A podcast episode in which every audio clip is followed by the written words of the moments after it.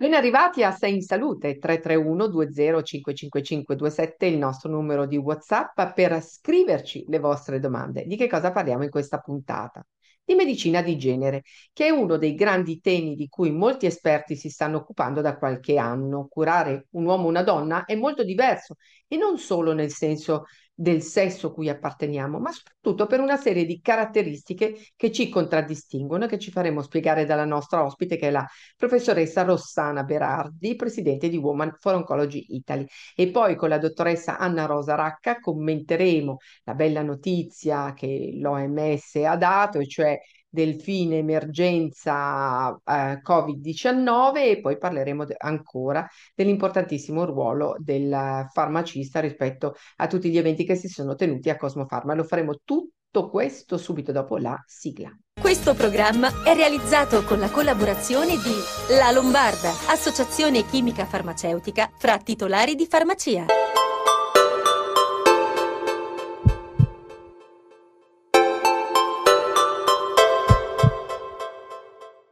Eccoci qui per la nostra nuova puntata. La medicina di genere è solo dal 2002 che l'OMS considera questo aspetto. Wikipedia ci dice che è una branca della medicina che studia le differenze biologiche e socioculturali tra uomini e donne e l'influenza di questi fattori sullo stato di salute e di malattia, nonché sulla risposta alle terapie ma noi abbiamo di meglio che Wikipedia, qui in diretta con noi la professoressa Rossana Berardi, che è direttore clinica oncologica Università Politecnica delle Marche e presidente di Woman for Oncology Italia. Ben arrivata professoressa.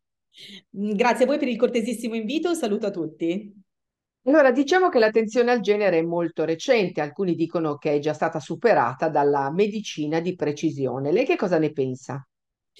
Penso che siano due concetti diversi ma che si possono integrare e che uno non può superare o sostituire l'altro. Nell'oncologia di precisione andiamo a identificare le differenze biologiche nell'ambito dei tumori e delle persone per individuare il miglior percorso terapeutico possibile. L'oncologia di genere che si inserisce nella medicina di genere in realtà va ad identificare altro, cioè va a verificare quelle differenze che possono essere legate al sesso biologico ma anche all'aspetto sociosanitario che identifica il genere e anche l'orientamento l'orientamento di genere e come queste differenze possono ripercuotersi sia sulla presa in carico dei pazienti, sia sul loro iter diagnostico, terapeutico ed assistenziale, ma anche sulle differenze biologiche che a volte sono collegate e correlate allo stesso genere. Quindi diciamo che sono due concetti differenti che in parte si possono integrare o perlomeno eh, possono essere studiati parallelamente per fornire la migliore terapia possibile poi alla fine ai nostri pazienti. Sì, ha detto che il genere non si riferisce solo al sesso a cui apparteniamo, ma anche ad altre caratteristiche. Allora le chiedo quali sono e perché sono importanti per un corretto approccio terapeutico. In una fase iniziale la medicina di genere era associata all'aspetto riproduttivo, quindi si pensava unicamente alla parte ginecologica, ostetrica.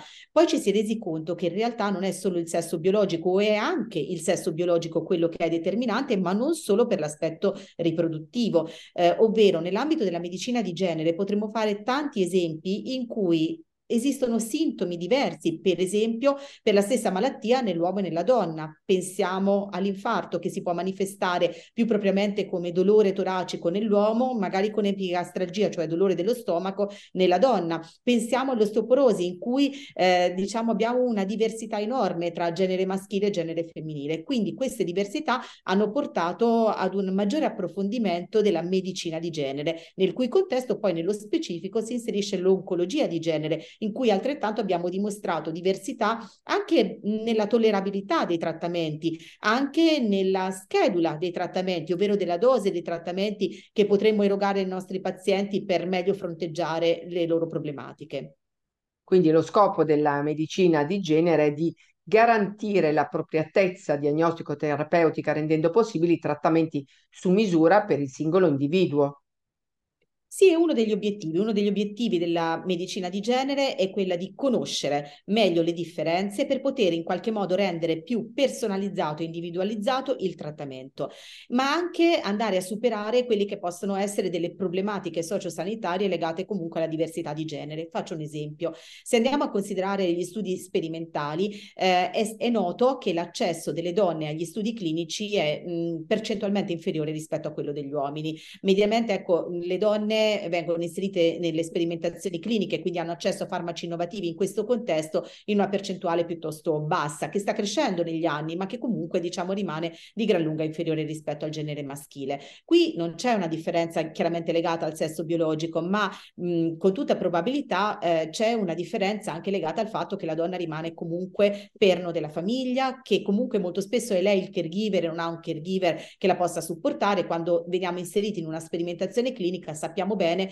che rappresenta una grande opportunità ma anche un grande impegno perché di fatto molte più visite sono richieste, eh, molto spesso il centro che eh, eroga la sperimentazione clinica non è vicino proprio al territorio, al domicilio, quindi ci sono delle complicanze legate proprio a tutti questi altri aspetti che poi in ultima analisi eh, contestualizzano la medicina di genere. Ed è importante conoscerli per, per garantire le stesse opportunità alle persone anche in termini di terapia. Ed è importante conoscerle anche per garantire dei percorsi più individualizzati. Un altro esempio è legato proprio alla tollerabilità a cui facevo menzione poco fa. Eh, uno studio scientifico pubblicato quest'anno su una rivista molto importante è andato ad analizzare 202 studi sperimentali su decine di migliaia di persone arruolate in questi studi e trattate con farmaci biologici o con immunoterapia. E quello che è stato visto è che le donne mediamente hanno un 34% di tossicità in più che diventa 49% con l'immunoterapia ci possiamo fare delle domande al riguardo. Eh, certamente le donne potrebbero essere più puntuali nel riferire effetti collaterali che hanno sviluppato, ma alcuni sono proprio legati invece al sesso biologico perché gli esami di laboratorio chiaramente non risentono della nostra capacità di esporre i nostri problemi. Quindi questi aspetti vanno meglio conosciuti perché potrebbero farci individuare dei percorsi anche di monitoraggio in questo caso o di terapia in altri casi più individualizzati, più specifici e quindi più efficaci. Le voglio anche chiedere se ci sono differenze dal punto di vista del percepito delle pazienti e dei pazienti rispetto ad avere un riferimento medico uomo-donna. Non ci sono dei dati certi che ci consentono di capire se avere un riferimento diverso in termini di genere per l'operatore sanitario possa essere una, diciamo, opportunità differente per i nostri pazienti. Tuttavia, ciascuno di noi ha delle esperienze e dei riferiti che portano molto spesso a sottolineare come ehm, almeno questo è quello che nella quotidianità a volte succede, eh, poter avere un riferimento che tenga conto anche del genere possa essere utile. Questo tanto nell'aspetto femminile, l'aspetto prevalentemente della sessualità risente molto di poter avere un interlocutore che a volte se è dello stesso genere potrebbe meglio comprendere alcune sfumature specifiche, ma anche nel genere maschile, questo lo vediamo anche per le problematiche, soprattutto ecco quelle che rappresentano ancora un po' un tabù, che sono quelle appunto della fertilità e della sessualità. Detto questo, il mio punto di vista è che occorra avere avere i migliori professionisti con chiaramente tutta la preparazione e il merito che possa essere adeguato per le persone e se possiamo andare incontro in un'ottica di genere a migliorare la nostra ehm, presa in carico e il nostro lavoro, certamente questo è qualcosa di importante, però dovremo meglio conoscere sicuramente alcuni dati, alcune informazioni e eh, sottolineo subito che con Women for Oncology, eh, in particolare con il gruppo del Lazio, proprio nei prossimi giorni eh, faremo partire un'indagine specifica su questo settore. Abbiamo elaborato un sondaggio, una survey che ci permetterà di meglio comprendere se le persone possano sentirsi meglio rassicurate per alcuni problemi di salute perlomeno, eh, avendo un riferimento medico, donna o uomo. Abbiamo citato Woman for Oncology Italy, di cui lei è presidente. Voi sostenete da sempre un'ottica di genere che valorizzi in senso positivo e meritocratico il genere anche dal punto di vista delle professioniste, considerando poi che nelle facoltà di medicina le iscritte sono per due terzi donne, ma poi i ruoli apicali sono occupati da uomini. Su questo che cosa ci può dire? Um, I dati parlano chiaro, due terzi delle donne, delle iscritte a medicina sono donne, però la stessa percentuale al contrario, forse anche 4 quinti, eh, a livello apicale è determinata dagli uomini. Quindi obiettivamente c'è ancora una forte discrepanza tra l'accesso alla facoltà di medicina e la possibilità, la prospettiva e l'effettiva concreta ehm, fattibilità di raggiungere una posizione apicale.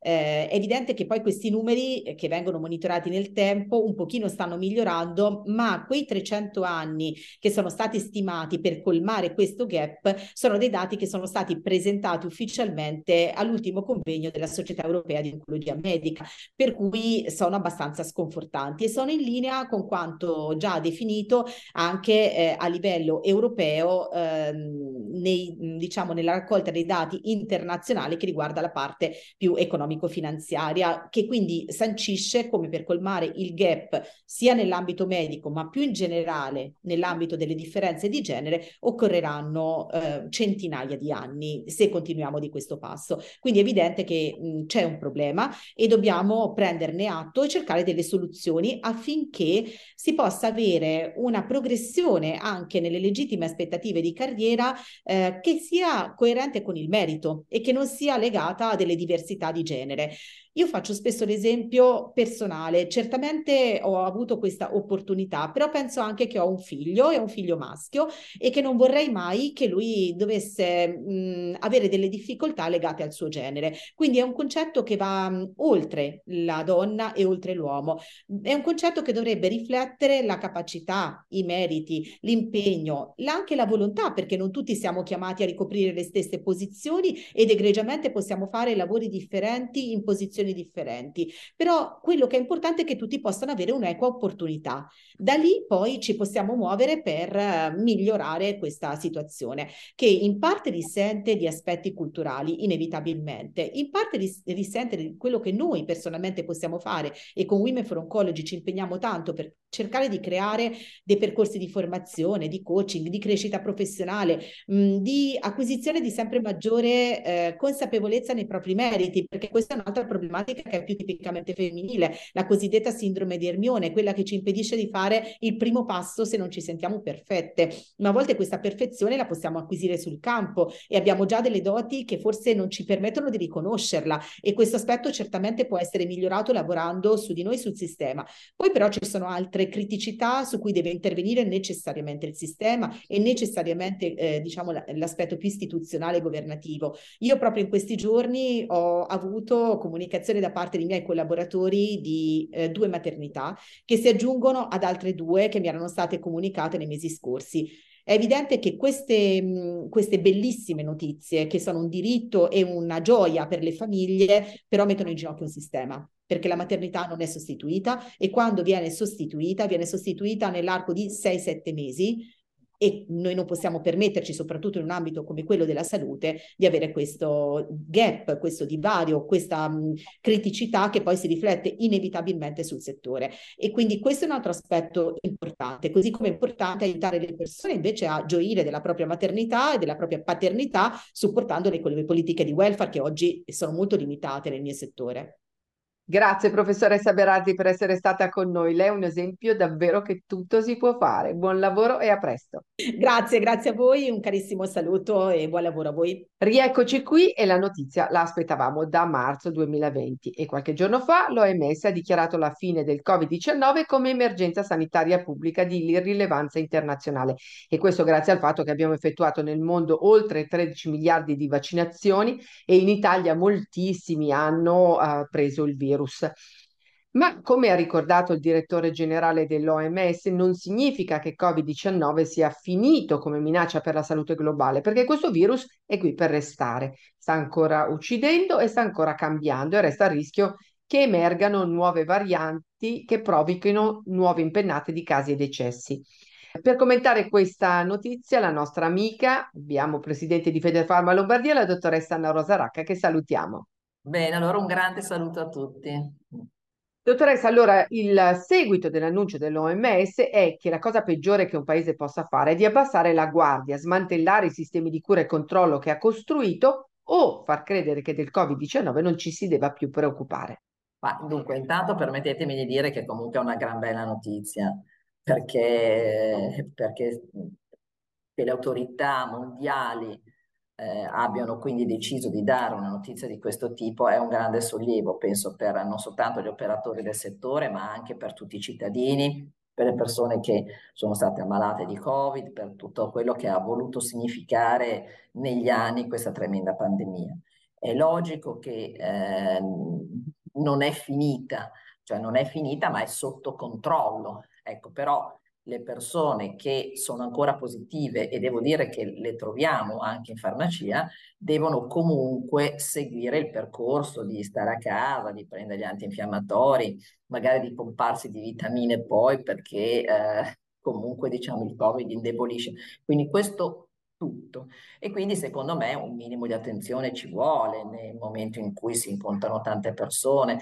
Eh, ho sentito molte trasmissioni in questi ultimi giorni parlare di lavarsi le mani frequentemente, perché questo per il Covid o non per il Covid è veramente sempre una, non, sembra, sembra una cosa banale, ma, ma invece è molto importante nella, nella prevenzione delle patologie, di queste, eh, di queste appunto malattie, di queste epidemie.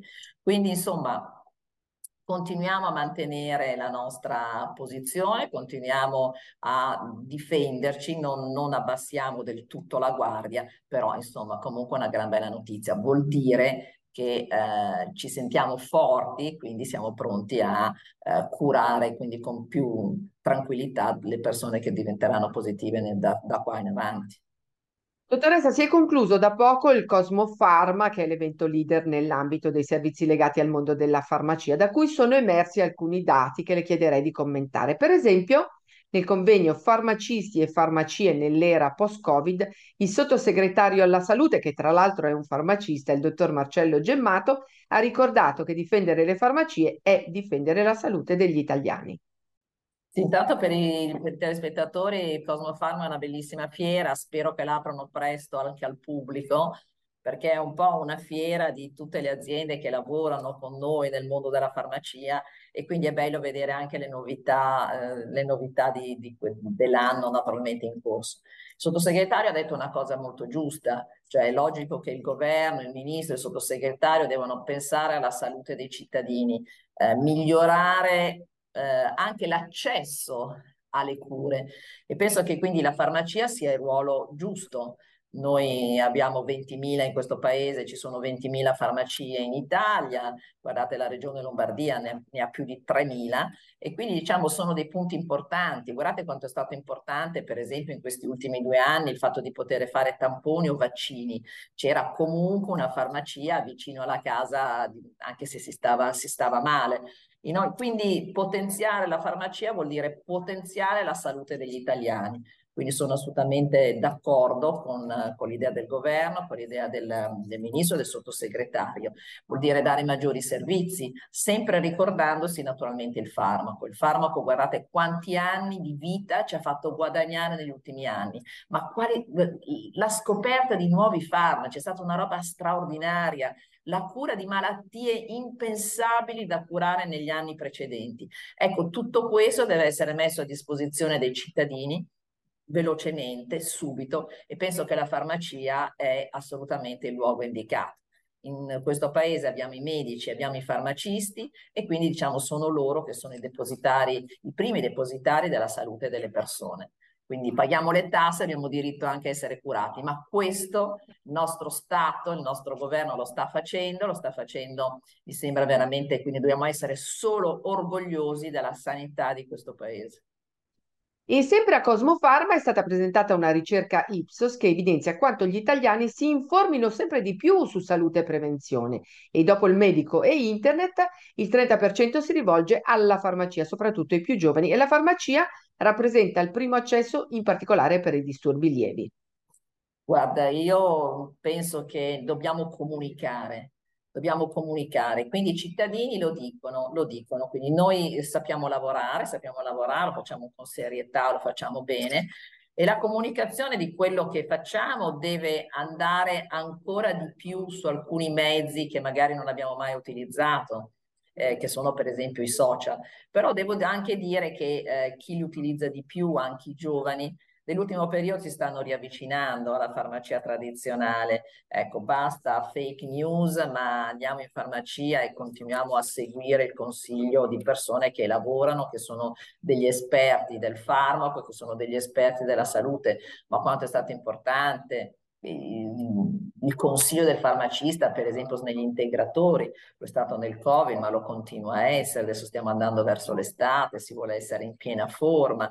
Insomma, io penso che quindi eh, questa indagine, questa ricerca abbia esattamente detto quello che pensano tutti i cittadini ogni giorno, e cioè il fatto che la farmacia sia veramente una grande risorsa, una risorsa di salute e lo dimostri giorno per giorno.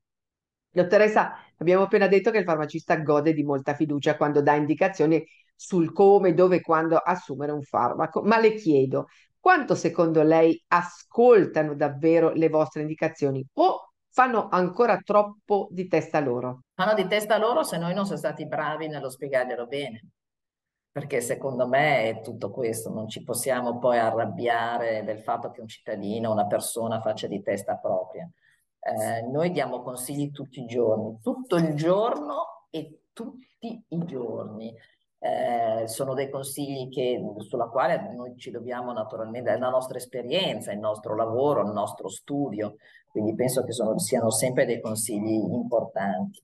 Eh, io nella mia esperienza quotidiana vedo che le persone ci seguono, mi seguono e ci seguono, perché e anzi ci ringraziano quando naturalmente abbiamo ben fatto per loro, in qualsiasi sia la loro decisione. È ovvio che la responsabilità della salute sta in capo al medico, questo è, è assolutamente normale. È il medico che nelle patologie prescrive il farmaco che deve essere fatto eh, noi naturalmente ci limitiamo a, a, a, suggellare quello che il medico ha fatto, ad aiutare le persone anche per esempio come prenderlo, quando prenderlo, quando vogliono prendere qualcos'altro, se è utile o no, oppure a dare dei piccoli saluti, consigli di salute appunto nel momento in cui invece una persona sana ha bisogno di seguire una certa dieta o di seguire un particolare percorso. Quindi insomma io penso che in genere siamo seguiti, siamo assolutamente seguiti. Quello che do come consiglio è non, non seguire tanto eh, così consigli che si leggono a volte su dei giornali per una strana dieta eh, o magari certi farmaci che dicono che vengono usati per una cosa ma che invece possono far bene per un'altra. Io penso che dobbiamo proteggere tutti la nostra salute, eh, la vita è una sola e quindi diciamo dobbiamo assolutamente quindi usare i farmaci in maniera intelligente, i farmaci ma anche gli integratori, qualsiasi cosa insomma.